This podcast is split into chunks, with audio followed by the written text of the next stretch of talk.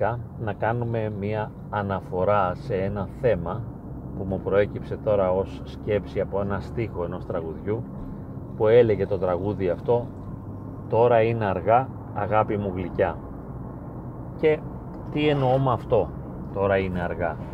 Ως άνθρωποι και ιδιαίτερα ως πιστοί, ως χριστιανοί, ως καλλιεργημένοι άνθρωποι οφείλουμε να συγχωρούμε και γνωρίζουμε ότι ειδικά στο δρόμο της Ορθόδοξης Θεολογίας αν δεν συγχωρήσουμε κάποιον δεν μπορούμε να προσέλθουμε στο Άγιο Ποτήριο, δεν μπορούμε να μεταλάβουμε εφόσον έχουμε κάτι εναντίον κάποιου.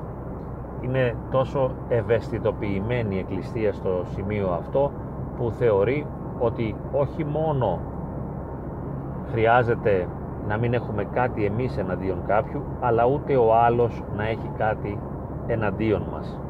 Εάν έχει κάτι εναντίον μας δεν μπορούμε να μεταλάβουμε ούτε εμείς. Θα πρέπει πρώτα να τα βρούμε, να καταλαγούμε, να συμφιλιωθούμε με τον συνάνθρωπό μας και μετά να προσέλθουμε στο Άγιο Ποτήριο. Είναι σαν να διακόπτεται δηλαδή η σχέση μας με το Θεό. Γι' αυτό και λέμε στην Κυριακή Προσευχή, στο Πάτερ ημών και άφεση μην τα οφειλήματα ημών, ως και εμείς αφίεμεν τις οφειλέτες ημών. Δηλαδή, εάν εμείς δεν συγχωρήσουμε τους άλλους, πώς θα μας συγχωρήσεις εσύ; Γιατί σου ζητάμε να μας συγχωρέσεις όπως και εμείς συγχωρούμε τους άλλους. Εάν εμείς δεν συγχωρούμε τους άλλους, πώς θα ζητήσουμε να μας συγχωρήσεις εμάς; Έτσι λοιπόν με την βίωση της οργής του θυμού, με την απουσία της αποδοχής του άλλου και του σεβασμού της ιδιαιτερότητάς του, με το πάγωμα μιας σχέσης, με το γεγονός ότι δεν μπορώ να συνεχίσω να είμαι κοντά σε έναν άνθρωπο, τότε δεν μπορώ να έχω σχέση με το Θεό. Πόσο μάλλον βέβαια όταν ο άνθρωπος αυτός είναι ο σύζυγός μου, η σύζυγός μου, η μάνα μου, ο πατέρας μου, τα αδέλφια μου κλπ. Όμως εκεί ακριβώς σε αυτά τα πρόσωπα με τα οποία έχουμε συμβιώσει, εκεί δημιουργούνται τα προβλήματα. Εκεί υπάρχει η έλλειψη και η αδυναμία της συγχώρησης διότι τους ξένους τους συγχωρώ όλους αφού δεν μου κοστίζει τίποτα. Και κάτι στραβό να κάνουν εντάξει συγχωρεμένοι δεν πειράζει. Γιατί δεν μπορούμε όμως να συγχωρήσουμε τα αγαπημένα μας πρόσωπα τους ανθρώπους με τους οποίους συμβιώσαμε. Αυτούς που ερωτευτήκαμε αυτούς που παντρευτήκαμε αυτούς που μας γέννησαν ή καμιά φορά και τα παιδιά που εμείς οι ίδιοι γεννήσαμε ή και τα αδέλφια μας ή τους στενούς φίλους ο λόγος που δεν μπορούμε να τους συγχωρήσουμε είναι η έντονη απογοήτευση την οποία κάποια στιγμή βιώσαμε στη σχέση μας μαζί τους. Έντονη απογοήτευση. Και μάλιστα θα μπορούσα να πω όχι απλώς έντονη αλλά και χρόνια απογοήτευση. Μία απογοήτευση που διαρκεί ή που επαναλαμβάνεται δεν είναι δηλαδή ότι με πλήγωσες κάποτε γιατί κάτι μου έκανες, αλλά με πλήγωνες κάθε μέρα. Και δεν είναι απλά ότι με τραυμάτιζε αυτή η απογοήτευση την οποία βίωνα δίπλα σου, αλλά με προσδιορίσε και διαμόρφωσε τον τρόπο που λειτουργώ ως άνθρωπος. Επηρέασε τη διαμόρφωση της προσωπικότητάς μου, του χαρακτήρα μου, τον τρόπο με τον οποίο επικοινωνώ με τους άλλους, τον τρόπο με τον οποίο βιώνω τον εαυτό μου και τον ερμηνεύω και τον καταλαβαίνω, τα επηρέασε η σχέση μας. Έτσι, τα πράγματα δεν είναι τόσο απλά. Και θα τολμούσα να πω ότι απλά τα παρουσιάζει και η ποιμαντική θεολογία της Εκκλησίας. Όταν μας λέει συγχώρεσέ τον, κάνει αγάπη ξεπέρασέ το, ξέχνα το. Είναι εγωισμός που δεν τον συγχωρείς τον άνθρωπό σου. Επιτρέψτε μου να πω ότι αυτό σε ένα ανθρώπινο επίπεδο μιλώντας θα έλεγα πως είναι βλασφημία. Ανθρώπινη, όχι πνευματική βλασφημία. Είναι μια βλασφημία, μια βαθιά αμφισβήτηση της εσωτερικής μας πραγματικότητας. Το γεγονός ότι μας χρεώνουν με την αδυναμία ότι δεν μπορούμε δηλαδή να συγχωρήσουμε τον άνθρωπο ο οποίος μας έκανε το βίο αβίωτο για πολύ καιρό ή τον άνθρωπο τον οποίο εμείς θεωρούμε υπεύθυνο για αποτυχίες ή για αρνητικά χαρακτηριστικά της προσωπικότητάς μας και του χαρακτήρα μας πώς θα μπορούσαμε να το συγχωρήσουμε; Στην Εκκλησία η απλή πνευματική και όταν λέω απλή εννοώ όσοι δεν είναι χαρισματικοί και δεν είναι έμπλεοι της χάριτος του Αγίου Πνεύματος και δεν έχουν σοφία διακρίσεως τα βλέπουν όλα απλά και λειτουργούν μηχανικά σαν να λέμε κάπως με το πιδάλιο ή με την ορθή λογική. Και σου λένε συγχώρες αν δεν συγχωρήσεις αυτό είναι εγωισμός. Συγγνώμη, τι εγωισμός; Εδώ μου φάγε τη ζωή. Εδώ με διέλυσε. Θα μου πεις δεν έγινε αυτό αντικειμενικά έτσι το νομίζεις. Δεν το νομίζω έτσι το βιώνω έτσι το αισθάνομαι. Είναι βιωματική ερμηνεία όταν λέω ότι ο άλλος με κατέστρεψε, μου φάγε τη ζωή. Εάν λοιπόν έχω ένα τέτοιο βίωμα και δεν πρόκειται για μια απλή γνώση, δεν είναι μια απλή θεωρία, δεν είναι κάτι που απλώς το λέω. Αν λοιπόν έχω μια τέτοια αίσθηση ότι ο άλλος μου έφαγε τη ζωή στην κυριολεξία, δηλαδή για πολύ καιρό με πονούσε καθημερινά και συνεχώς, με τις αδυναμίες του. Εάν έχω ένα επίπεδο κατανόησης και ερμηνείας ορθολογικής θα μπορέσω να καταλάβω πως δεν το έκανε επίτηδες, δεν το ήθελε αυτό, όμως το έκανε. Εάν δεν έχω επίπεδο οριμότητας στη σκέψη μου, θα θεωρώ ότι επίτηδες το έκανε γιατί ήθελε να με βλάψει και να μου κάνει κακό. Και τα δύο είναι περίπου το ίδιο.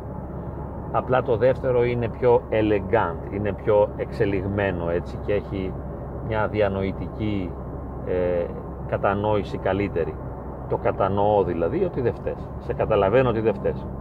Αλλά επειδή καταλαβαίνω ότι δεν φταίς σημαίνει ότι τώρα θα σε ξαναβάλω στην καρδιά μου; Δηλαδή το γεγονός ότι οφείλω να σε συγχωρήσω θα αναιρέσει τις τραυματικές εμπειρίες που έχω ζήσει μαζί σου τόσα χρόνια; Βεβαίως, όπως και άλλες φορές το έχουμε πει, υπάρχει ένας τρόπος για να απαλληφθούν και να εξαλειφθούν από μέσα μας όλες οι τραυματικές εμπειρίες που έχουν συσσωρευτεί μέσα μας από τη σχέση μας με τον άλλον.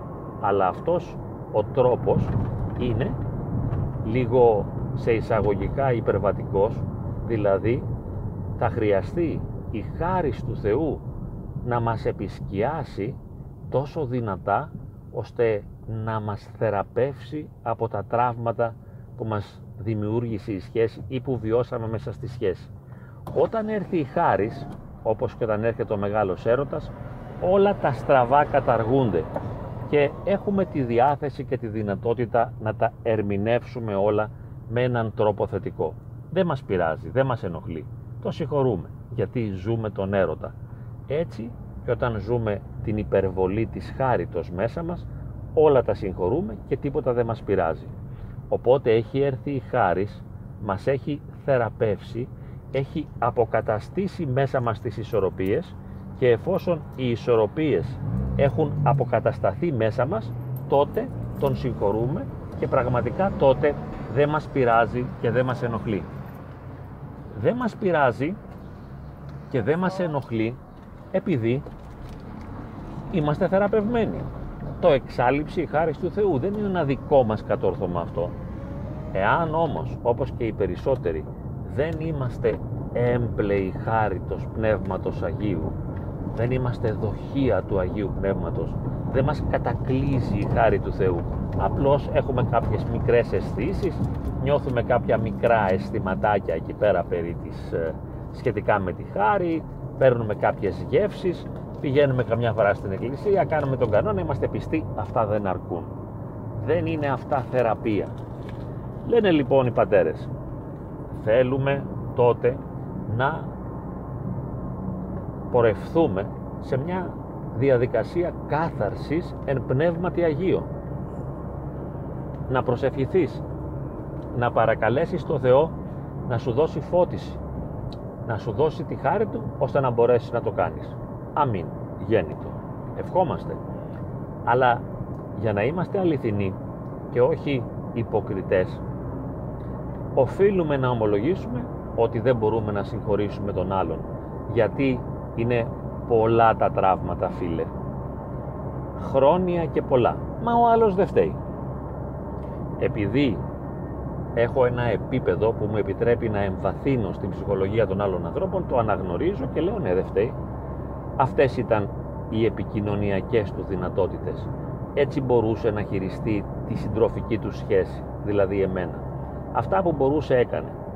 Εγώ όμως εξαιτίας της ευαισθησίας μου χρόνια ολόκληρα οι μήνες ολόκληρους, οι δεκαετίες ολόκληρες συντριβόμουν δίπλα του, πονούσα, πληγωνόμουν και έλειωνα.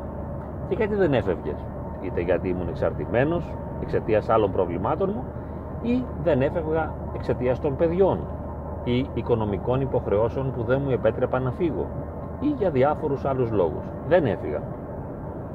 Συγχώρεσέ τον. Να το συγχωρήσω. Αλλά πώς; Δεν γίνεται να τον συγχωρήσω. Βέβαια, επειδή έχουμε κάνει και αναφορές στο πώς με συγκεκριμένες βιντεοσκοπήσεις, το πώς περιλαμβάνει διάφορες μεθοδολογίες ψυχοθεραπευτικές και πνευματικές. Αλλά είτε κάνω θετικές αυτοποβολές, είτε κάνω προσευχή, είναι τέτοιο το τραύμα μέσα μου.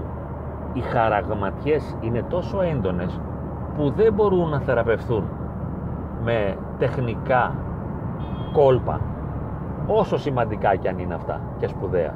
Δεν θα αναιρέσει κανείς τη δύναμη και την αξία της προσευχής. Αλλά δεν μπορεί όταν κάτσω το βράδυ και πω Κύριε Ιησού Χριστέ λεησόν με Κύριε Ιησού Χριστέ λεησόν με και κάνω και κατόγονοι εκκλησίες και διαβάσω το Ευαγγέλιο. Απαλύνεται η καρδιά μου, παρηγορείται, μαλακώνει και μετά τον ξαναβλέπω και μου κάνει τα ίδια. Δηλαδή με υποτιμά, με εξουθενώνει και με εξευτελίζει. Καλά πάλι. Ξαναφορτώνω. Το βράδυ ξανά στην προσευχή, στις μετάνοιες, γονικλησίες, όλα αυτά ησυχάζει ο νους μου το πνεύμα μου χαίρομαι τη χαρά του Κυρίου μου την άλλη μέρα ξανά τα ίδια και όχι μόνο καμιά φορά, μία φορά αλλά δύο, τρεις, τέσσερις φορές την ημέρα να με εξουδενώνει, να με συντρίβει και να ζω ένα πόλεμο και να είναι η ζωή μου ξινή να είναι η ζωή μου πόνος, να είναι η ζωή μου δηλητήριο μέσα από αυτή τη σχέση. Μα εγώ την υπομένω. Εντάξει, και θέλω να συγχωρήσω και προσπαθώ να συγχωρήσω. Και λέω Κύριε βοήθησέ με να συγχωρήσω. Και λέω καμιά φορά το συγχωρώ και καμιά φορά λέω το συγχώρεσα εντάξει, το ξεπέρασα, είμαι καλά μαζί του, νιώθω καλά. Κύριε Ιησού Χριστέ ελέησον ημάς, Κύριε Ιησού Χριστέ ελέησον τον δούλο σου και ξανά μετά την άλλη μέρα ακόμα χειρότερα. Σε πολλά επίπεδα. Δεν ξέρω τι μπορεί να μου κάνει. Να τρώει τα χρήματα, τον οικονομικό προϋπολογισμό της οικογένειας με τρόπους εγωκεντρικούς, να σπαταλά τα χρήματα της οικογένειας και εμείς να στερούμαστε; Μπορεί να το κάνει αυτό. Να βρίζει και να εξευτελίζει και να δέρνει τα παιδιά μας; Μπορεί να το κάνει και αυτό να διαφορεί πλήρως και να μην δίνει καμία σημασία για τίποτα παρά μόνο να προσπαθεί να βολέψει τον εαυτό του; Να μην κάνει ποτέ δουλειά στο σπίτι ας πούμε αν είναι γυναίκα να μην εργάζεται, να μην προσφέρει. Να μην κάνει σεξ να μην δέχεται ας πούμε τη σεξουαλική επαφή και λοιπά μία, δύο φορές, δέκα, εκατό, χίλιες χρόνια. Δεν είναι λοιπόν έλλειψη διάθεσης. Σε συγχωρώ. Βεβαίως συγχωρεμένη να είσαι. Και εύχομαι να αγιάσεις. Εύχομαι να ζεις για πάντα στην αγάπη του Θεού. Αλλά πως μπορώ να σε βάλω στην καρδιά μου; Εφόσον σε έβαλα στην καρδιά μου μία, δύο, πέντε, δέκα, χίλιες, ένα εκατομμύριο φορές και ήσουνα σαν μια μάζα από ξηραφάκια που μου την έγδερνες και μου τη μάτωνες ήσουνα σαν μια μικρή μάζα από εκατοντάδες σφυριά που μου την χτυπούσες και με πόναγες Και αυτό γινόταν για χρόνια. Θέλω λοιπόν να ομολογήσω τώρα την αδυναμία μου να σε συγχωρήσω ενώπιον Θεού και ανθρώπων. Δεν μπορώ, μου πέρασε, δεν έχω πια τη δυνατότητα, ξεφύγαμε. Λένε τώρα μερικοί, ποτέ δεν είναι αργά. Βεβαίως, θαύματα γίνονται. Και όταν με επισκιάσει η χάρη του Αγίου Πνεύματος και γεμίσει τη σάρκα μου, τα οστά μου, τους ιστούς και τα κύτταρά μου, εντάξει, αυτό θα είναι θεραπεία. Διότι θα είμαι όλος έρος, θείος έρος. Όταν είμαι όλος χαρά Θεού, συγχωρώ αυτομάτως γιατί θεραπεύομαι. Μέχρι τότε όμως δεν συγχωρώ ολοκληρωτικά, δεν αποδέχομαι, δεν μπορώ να σε βάλω στην καρδιά μου, μένω σε μια μόνωση, σε μια υπαρξιακή μόνωση. Δεν μπορώ να σε προσλάβω, δεν μπορώ, δεν έχω τη δυνατότητα να σε βάλω μέσα μου. Δεν μπορώ να βιώσω την αλληλοπεριχώρηση. Ορθολογικά σε καταλαβαίνω. Με την πρόθεσή μου σε συγχωρώ, αλλά η ψυχή μου δεν σε αντέχει. Δεν σε αντέχει. Καλά και ο πνευματικός γιατί επιμένει; Μου έρχεται τώρα να πω, εκφράζοντας, εξωτερικεύοντας μια φόρτιση δική μου, μια λέξη ας πούμε που δεν ευσταθεί και δεν μπορεί να την πει κανείς για το πνευματικό του, αλλά ας την πούμε έτσι για να διανθίσουμε λίγο το μονόλογο. Ο πνευματικός τότε γιατί επιμένει και καλά να συγχωρήσω αφού ξέρει τι έχω τραβήξει. Γιατί είναι λίγο γκάου. Δηλαδή είναι λίγο φευγάτος. Είναι αλλού. Δεν του έχει τύχει. Αν του συνέβαινε του ιδίου θα ζούσε το ίδιο. Και εγώ προσωπικά λόγω γήρατος έχω συνομιλήσει με πολλούς πνευματικούς καλούς οι οποίοι ούτε αυτοί μπορούν να συγχωρήσουν γιατί δεν έχουν κανένα μαγικό κλειδί ή πνευματική που εμείς δεν το έχουμε για να συγχωρούν. Ή λοιπόν δεν το έχει ζήσει ο ίδιος και δεν ξέρει τι σημαίνει να σε έχουν πληγώσει μια ολόκληρη ζωή ή εμένει στο πιδάλιο, εμένει στις εντολές, εμένει στην ποιμαντική την εκκλησιαστική παραθεωρώντας μη θέλοντας να εστιάσει στην βιωματική πραγματικότητα σε αυτό που ζω, σε αυτό που αισθάνομαι, σε αυτό που μου συμβαίνει. Βλέπει τον κανόνα και όχι εμένα. Βάζει την εκκλησιαστική πρόταση της εκκλησίας πάνω από το πρόσωπό μου. Και μου λέει συγχώρεσε. Και μπορεί και να με μαλώσει. Μπορεί και να μην μου επιτρέπει να μεταλαμβάνω. Συγγνώμη ρε φίλε. Εγώ να πούμε έχω ανάγκη να μεταλάβω αφού σου λέω πόσο πληγωμένος είμαι. Για να σου το λέω δεν σε κοροϊδεύω ξομολόγηση κάνουμε. Σου λέω πεθαίνω, με έχει συντρίψει, με έχει κάνει λιώμα. Ας το νομίζω έτσι το έχω ζήσει. Δεν επιτρέπεται να μετέχω στο Άγιο Ποτήριο εγώ ο λιωμένος, ο διαλυμένος, ο πατημένος. Αφού πατημένος είμαι και συντετριμένος και διαλυμένος ποιος θα μεταλάβει, ο άλλος; Και τι γίνεται με τον άλλο τώρα, με τον άντρα μου καμιά φορά; Αυτός, επειδή ήταν πληθωρικός, έπιανε πολύ χώρο και έκανε αυτό που ήθελε και εξωτερήκευε με βίαιο τρόπο τα συναισθήματά του και ήταν εκρηκτικός και εγωκεντρικός και έκανε ό,τι γουστάριζε, δεν έχει τίποτα εναντίον μου. Με θέλει κιόλας. Πού θα βρει άλλο θύμα σαν και εμένα; Μ' αγαπά. Θέλει να κάνουμε και έρωτα. Ίσως. Με θέλει. Φιλέ, δεν σ' αντέχω. Το κάψες το χαρτί. Το χάλασες το πράγμα. Είχες άπειρες ευκαιρίες. Δεν τις αξιοποίησες. Δηλαδή, πόσο καιρό αντέχω να είμαι το θύμα σου; Έχεις την αίσθηση ότι μπορώ ακόμη να παίζω το ρόλο του θύματος και να ανέχομαι τις αρνητικές σου συμπεριφορές; Τις οποίες εσύ δεν μπορείς να ελέγξεις γιατί έχεις πρόβλημα. Και μετά επειδή εσύ δεν έχεις τραυματιστεί γιατί κυρίως τραυμάτισες επιστρέφεις με άνεση και με διεκδικής και κοίταξε εσύ επιτρέπεται και να μεταλαμβάνεις άμα είσαι στην εκκλησία γιατί δεν έχεις μίσος. Εσύ θέλεις τη γυναίκα σου. Απλώς είχες κάποιες αδυναμίες που τις εξέφραζες αλλά τώρα ε, συγχωρείς και αγαπάς και θέλεις αδύνα, αδύναμος άνθρωπος είσαι, τι να κάνουμε, σε συγχωρούμε που είσαι αδύναμος. αλλά που δεν συγχωρείς δεν μπορούμε να το δεχθούμε ως Εκκλησία βέβαια ευτυχώς πολλοί πλέον πνευματικοί πατέρες είναι διακριτικοί και τα καταλαβαίνουν αυτά τα πράγματα και δεν κολλάνε στους κανόνες και επιτρέπουν να μεταλαμβάνουμε ακόμη και όταν δεν συγχωρούμε. Πρέπει να απελευθερωθούμε από αυτά τα ποιμαντικά θεολογικά στερεότυπα πάνω στο τι πρέπει και τι δεν πρέπει. Να υπερβούμε τους κανόνες, όχι να τους ξεχάσουμε, να μπορούμε να τους υπερβαίνουμε. Εμείς δεν θα πάψουμε ποτέ να παραθεωρούμε την δεν θα σταματήσουμε να αναγνωρίζουμε την αξία της συγχώρησης εννοείται πως η συγχώρηση είναι κάτι σπουδαίο εννοείται διότι είναι σαν συνώνυμο με την αγάπη το συνώνυμο της αγάπης δεν μπορούμε να αρνηθούμε την αγάπη μέσα στον χώρο της Εκκλησίας αλλά επειδή χρειαζόμαστε και τη διάκριση η οποία είναι ανώτερη από κάθε άλλη αρετή η διάκριση θα πρέπει να διακρίνει ο πνευματικός τι έχει συμβεί στη συγκεκριμένη σχέση. Μήπως λοιπόν αυτός ο τύπος με πάτησε και με διέλυσε κατ' επανάληψη όταν εγώ δεν μπορούσα να φύγω γιατί είχα παιδιά μαζί του και ίσως δεν εργαζόμουν και χρειαζόμουν αυτά τα ελάχιστα χρήματα που μου έφερνε ή αυτό το σπίτι.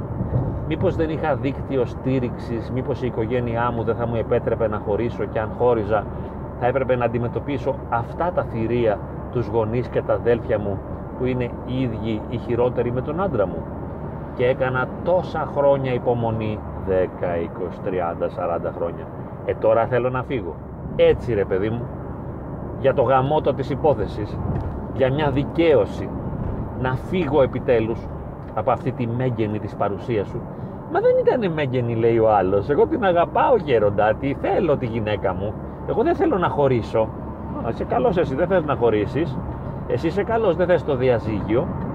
Και λένε και τα παιδιά, ε, μα, ε, μαμά, ο μπαμπάς δεν θέλει να χωρίσει, είναι καλός. Εσύ γιατί θέλεις να χωρίσεις; Τώρα τι να κάτσεις να εξηγήσεις τα παιδιά, τι ακριβώς ένιωθες, τι ακριβώς βίωσες, τι ακριβώς σου έκανε όλα αυτά τα χρόνια; Α, μου έρχεται τώρα και το πιο απλό. Αν σε έχει κερατώσει δύο-τρεις φορές και το έχεις μάθει, ας πούμε, και το έχεις υπομείνει γιατί δεν μπορούσες να φύγεις, αυτό δεν σημαίνει ότι μπορείς και να το συγχωρήσεις και να τον βάλεις στην καρδιά σου και να βιώσεις αγάπη για αυτόν τον άνθρωπο, γιατί αισθάνεσαι πως έχει πατήσει. Και βέβαια εντάξει, το χειρότερο δεν είναι η μοιχεία, το να σε έχει κερατώσει. Το χειρότερο είναι σε κάθε επαφή, σε κάθε επικοινωνία, σε κάθε διάλογο να σε λιώνει, να σε συντρίβει, να σε υποτιμά και να σε πατάει. Αυτό είναι το συνεχές. Εκεί λοιπόν του λες φίλε τέρμα, πάω να φύγω. Και δεν καταλαβαίνω Χριστό που λέμε. Τι σημαίνει αυτό, δεν έχω τη δυνατότητα Κύριε να κάνω υπακοή, διότι είναι πολύ ο πόνος, είναι μεγάλος ο πόνος. Ο Χριστός το ξέρει.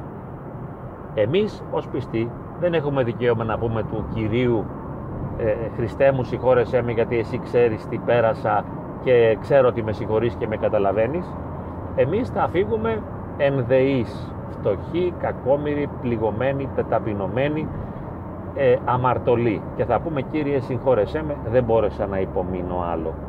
Δεν μπορώ να κάνω υπομονή. Ή ακόμα καλύτερα δεν ήμουν άξια να κάνω αυτή την υπομονή. Δεν είχα τη δύναμη να προχωρήσω αυτό το δύσκολο δρόμο. Σε παρακαλώ να με συγχωρέσεις γιατί εγώ δεν έχω τη δύναμη ως άνθρωπος να συγχωρέσω αυτόν τον άνθρωπο τον άντρα μου, τη γυναίκα μου. Και βέβαια και πολλές φορές τον πατέρα μου, τη μητέρα μου ή και το παιδί μου. Δεν μπορώ λόγω του πόνου. Έτσι για να είμαστε πραγματικοί και σιγά σιγά να ολοκληρώνουμε για να είμαστε πραγματικοί προσγειωμένοι δηλαδή στην πραγματικότητα και να μην ζούμε στη φαντασία έστω και στη φαντασία της ποιμαντικής θεολογίας πρέπει να είμαστε προσγειωμένοι. Αναγκαστικά είμαστε προσγειωμένοι γιατί ξέρουμε τι νιώσαμε ξέρουμε τι νιώθουμε ξέρουμε τι έχουμε περάσει τι σημαίνουν όλα αυτά τα πράγματα για μας. Και τώρα τι να κάνω αφού το ξέρω. Ξέρω ποια είναι η σημασία όλων αυτών των πραγμάτων που έχω ζήσει στην προσωπική μου ζωή. Και λέω δεν συγχωρώ. Και αν θέλετε μπορώ να σας πω και κάτι ακόμη πιο επικίνδυνο. Να ρισκάρω δηλαδή λέγοντας ακόμη κάτι πιο επικίνδυνο χωρίς βέβαια να ζητώ ή να διεκδικώ να με ακούσετε ή να κάνετε αυτό που σας λέω. Αλλά τι θα μπορούσε να κάνει κάποιος; Δεν μου επιτρέπει ο πνευματικός μου να μεταλάβω επειδή δεν συγχωρώ τον άντρα μου ο οποίος με πατούσε 10 χρόνια 20 και με συνέτρεβε εγώ θα μεταλάβω. Πηγαίνω ταπεινά ενώπιος ενωπίο είμαι εγώ και ο Χριστός. Δεν δέχομαι σε αυτή την περίπτωση μεσάζοντες οι οποίοι δεν μπορούν να με καταλάβουν. Και πηγαίνω ταπεινά και λέω συγχώρεσέ με Κύριε γιατί εγώ δεν μπορώ να συγχωρήσω άφες εμέ τα οφειλήματά μου διότι εγώ δεν μπορώ να αφήσω στους οφειλέτες μου. Αυτά είναι τα μέτρα μου. Αυτές είναι οι δυνατότητές μου. Συγχώρεσέ με εσύ γιατί εγώ δεν μπορώ. Και επειδή σε θέλω και σε ποθώ και σε χρειάζομαι γιατί εσύ είσαι το φάρμακο που μπορεί να με ζωοποιήσει μεταλαμβάνω παρακούοντας το πνευματικό. Διότι ο πνευματικός κάνει πάντα μία πρόταση.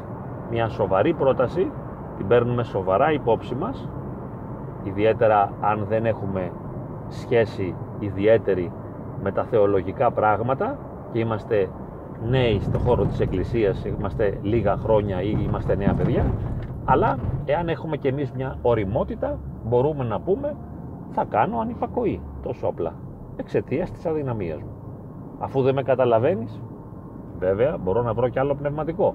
Αλλά ας μην ξεχνάμε ότι ο πνευματικός είναι ένας άνθρωπος.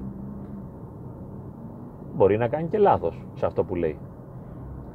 Βέβαια και αν δεν μεταλάβουμε δεν σημαίνει ότι θα χαθούμε γιατί η αγάπη του Θεού γνωρίζει το βάθος των καρδιών μας. Αλλά δεν είμαστε υποχρεωμένοι να υπακούσουμε κάποιον. Δεν είμαστε υποχρεωμένοι. Είναι καλό να ακούμε και να βρισκόμαστε υπό την ακοή κάποιου.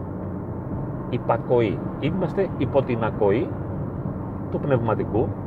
Κάνουμε διάλογο μαζί του και λαμβάνουμε πολύ σοβαρά υπόψη μας αυτά που λέει. Φτάνει, αλλά δεν μας υποχρεώνει, δεν μας αναγκάζει, δεν μας δεσμεύει.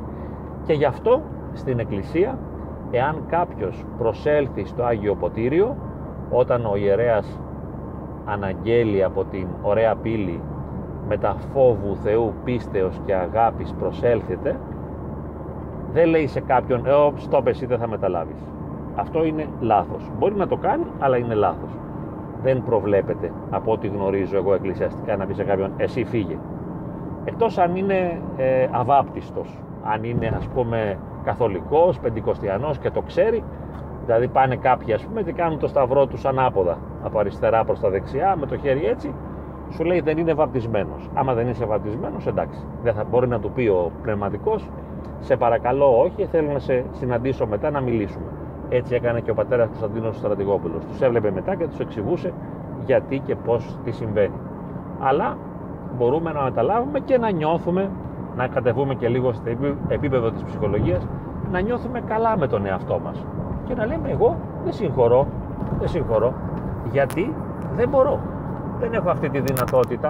Συγγνώμη, αλλά δεν έχω τη δυνατότητα να συγχωρήσω. Δεν μου προκύπτει και δεν θα παίξω το ρόλο ότι μπορώ. Δεν θα παραστήσω ότι μπορώ, αφού δεν μπορώ, το ομολογώ. Γιατί να υποκρίνομαι, γιατί να ψεύδομαι στον ίδιο μου τον εαυτό. Λυπάμαι, δεν μπορώ να σε συγχωρήσω και δεν σε συγχωρώ. Και βέβαια, σε μια ακραία περίπτωση και όταν μου ανοίξει μια νέα διαδρομή, εφόσον μου τα έχεις κάνει τούμπανο τόσα χρόνια και με έχεις πνίξει, σηκώνομαι και φεύγω. Ευλογημένο διαζύγιο σε εισαγωγικά δεν το λέω εκκλησιαστικά διότι μακάρι όσοι θα παραμείνουν εξουθενωμένοι και διαλυμένοι δίπλα στο δίμιό τους αλλά ένα Αγίο Πνεύματι ένα Αγίο Πνεύματι.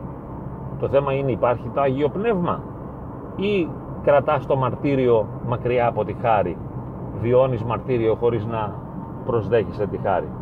Είπαμε εάν έχεις τη χάρη των Αγίων να μείνεις να μαρτυρήσεις δόξα θα λάβεις. Εάν δεν έχεις όμως τη δυνατότητα να είσαι τόσο κοντά στο Θεό, να ακούς την ανάσα του Θεού, να εισπνέεις την ανάσα του Θεού, άστο ξέφνα το. Χώρισε. Όταν μπορέσεις περίμενε. Έχει ετέτουνε στημένη. 30-40 χρόνια σε βασάνισε. Μόλις μπορέσεις να φύγεις. Μα δεν μπορείς. Μη φύγεις άμα δεν μπορείς. Όταν όμως δεις ότι σε παίρνει φύγε μα δεν με καταλαβαίνει κανείς. Γιατί να σε καταλάβει; Μήπως μαζί τα περάσατε όλα αυτά; Δεν ήταν εκείνος που τα νιώθε; Εσύ τα νιώθες. Ο σύμβουλός σου είτε είναι ψυχολόγος, πνευματικός, συγγενής, φίλος, οποιοδήποτε δεν τάζησε στο δικό του πετσί με το δικό σου τρόπο. Δεν τα ερημίνευσε, δεν τα βίωσε όπως εσύ τα ερημίνευσες και τα βίωσες. Άρα δεν ξέρει. Δική σου λοιπόν η ευθύνη να κάνεις ό,τι θέλεις. Θες να φύγεις, φύγει θα αναλάβεις την ευθύνη βέβαια αυτού που θα ακολουθήσει. Εσύ θα αναλάβεις την ευθύνη. Δεν θα σου πει κανείς χώρισε θα αναλάβεις την ευθύνη. Και θα ξέρεις ότι ο Θεός αφού είναι απροϋπόθετη αγάπη πάντα σε αγαπά. Τώρα αν εσύ μπλοκάρεις τη σχέση και δεν μπορείς να κοινωνήσεις μαζί του και τα κάνεις θάλασσα αυτό είναι ένα άλλο θέμα. Αλλά ο Θεός γνωρίζει όλα όσα έχεις περάσει και όλα όσα έχεις βιώσει. Χωρίς να σημαίνει ότι φταίει ο άλλος γιατί είχε τις αδυναμίες του. Αλλά ο Θεός ξέρει τι έχεις περάσει. Λοιπόν νιώσε ελεύθερος. Έτσι μην επιτρέπεις πια αν είναι δυνατόν να σε πατάει αυτός ο άνθρωπος. Βάλε θωρακίσεις, μονώσεις απομακρύνσεις ή ό,τι άλλο μπορείς και όταν σου είναι δυνατόν ανάλαβε την ευθύνη να ζήσεις ελεύθερος. Αλλά θα αναλάβεις την ευθύνη. Όχι να πας στα στραβά όπου να είναι όχι να βρεις κάποιον που σου πούλησε αγάπη για ένα βράδυ και να τον ακολουθείς και να αφήσεις το σπίτι σου. Θα αναλάβεις την ευθύνη με, με ζυγισμένες καταστάσεις. Θα τα ζυγίσεις καλά όλα. Για να δεις ότι μπορείς να φύγεις μπορείς να πας τη ζωή σου παρακάτω. Είναι καλό για σένα να φύγεις το μόνο που δεν οφείλεις είναι να συγχωρείς αυτόν που όπως λένε όλοι μου κατέστρεψε τη ζωή άμα την κατέστρεψε και το βιώνεις και το πιστεύεις και το νιώθεις τι συγχώρηση να κάνεις ας πούμε. Δεν έχεις τη δυνατότητα είπαμε αφού δεν έχεις αίσθηση και δυνατή της χάριτος. Λοιπόν είστε ελεύθεροι αγαπητοί φίλοι να κάνετε ό,τι θέλετε και ό,τι μπορείτε και ό,τι νομίζετε μην δεχτείτε τίποτα από όσα λέω. Εγώ με μορφή ελεύθερων συνειρμών εξέφρασα κάποιους προβληματισμούς οι οποίοι σε μερικά σημεία ήταν εχμηροί και τολμηροί. Και εσείς ό,τι νομίζετε όπως νομίζετε κάντε. Βιώστε την ελευθερία και την ευθύνη